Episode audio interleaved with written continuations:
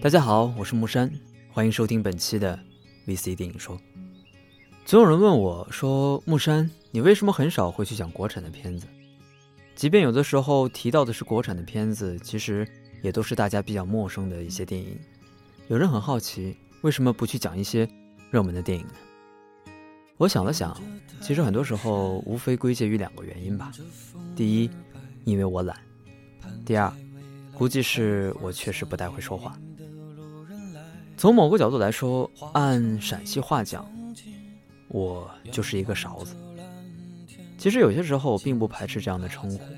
早些年的时候，我还记得，我还会年轻气盛地说自己是一个疯子。其实现在看来，能算得上是一个勺子，已经是一件非常值得庆幸的事情。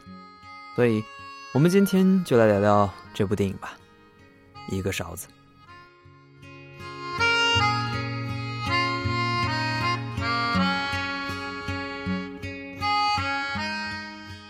本片改编自胡雪文的《奔跑的月光》，讲述因为一个傻子引起的一连串故事。拉条子的形象会很容易让我们想起《鬼子来了》当中的马大三。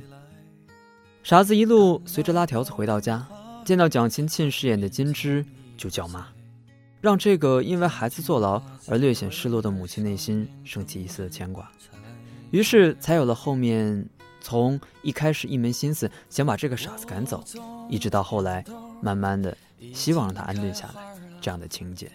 然而，随着寻人启事的贴出，很快傻子被人领走，而问题也随之而来。越来越多的人涌进这个西北小村子，找到拉条子两口子，为的都是这个傻子。于是，为了找到真相，拉条子又开始了寻找傻子的旅途。在这个过程当中，他找了村长，找了警察，找了大头哥，而他越发的发现。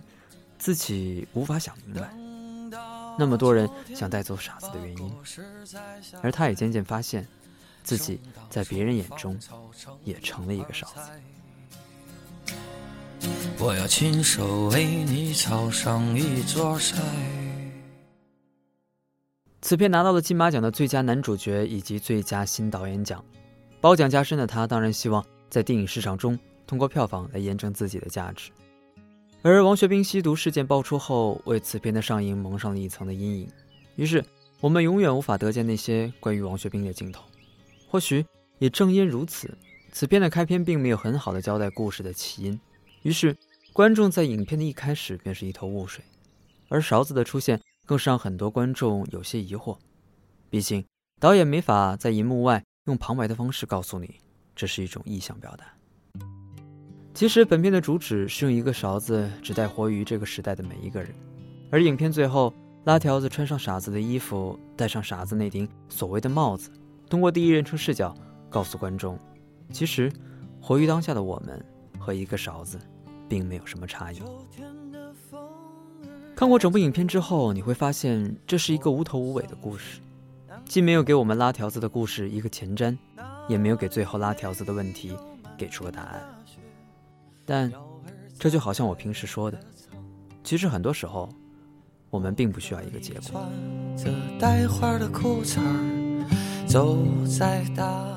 全片的画面在城市与农村间转换着，像是两个世界一样。一边是拉条子原本就不懂的世界，而另一边则是他越来越不懂的世界。其实影片中留下了很多的悬念，比如拉条子对金枝说：“当初就不应该救。”于是，金枝的身份也成了一个谜，这让人不禁联想：金枝早些年是不是和他们捡回来的这个傻子一样，有着类似的遭遇呢？再比如大头哥，这样一个谜一样的人物，只靠不情愿的背影和生动的台词，让观众一演一个，或许是迄今为止王学兵最好的一次表演。最后，我们归于这部电影的主旨：一个勺子。到底什么样的人？被称为傻子。生活中，当一个人吃亏或是上当受骗的时候，我们会说“你傻”。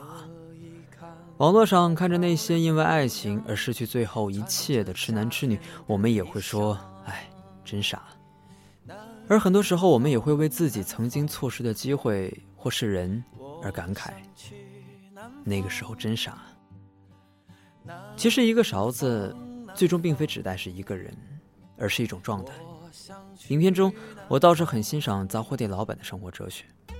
他对辣条子说：“城里人比我聪明，可他们还是搞不懂一些事情。那些个事情，我又怎么能搞得清楚？人生就是这样。一个人生就是这样，其实就如那句难得糊涂一样，也如中国文化中的打太极。”无所谓，算了吧，凑合着吧。大概都是这样的人生哲理。直到影片的最后，也没有给出一个论断，或是一个像马大三被花屋小三郎砍下脑袋这样的论据，单单是在一群孩子们傻子傻子的叫喊中结束。其实，在我看来，这个答案不见得没有，只是着实没有办法用一个普世的方法告诉每一个人。你就是一个傻子，被时代、被生活愚弄的傻子。体制下、信息时代里，人性沦丧中，有多少是我们得见的，又有多少是我们知晓的？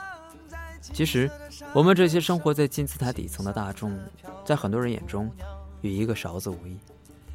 可有时候想想，那又能怎么样？其实，勺子也有勺子的生活。我觉得吧。就这么凑合着吧。我想去南方。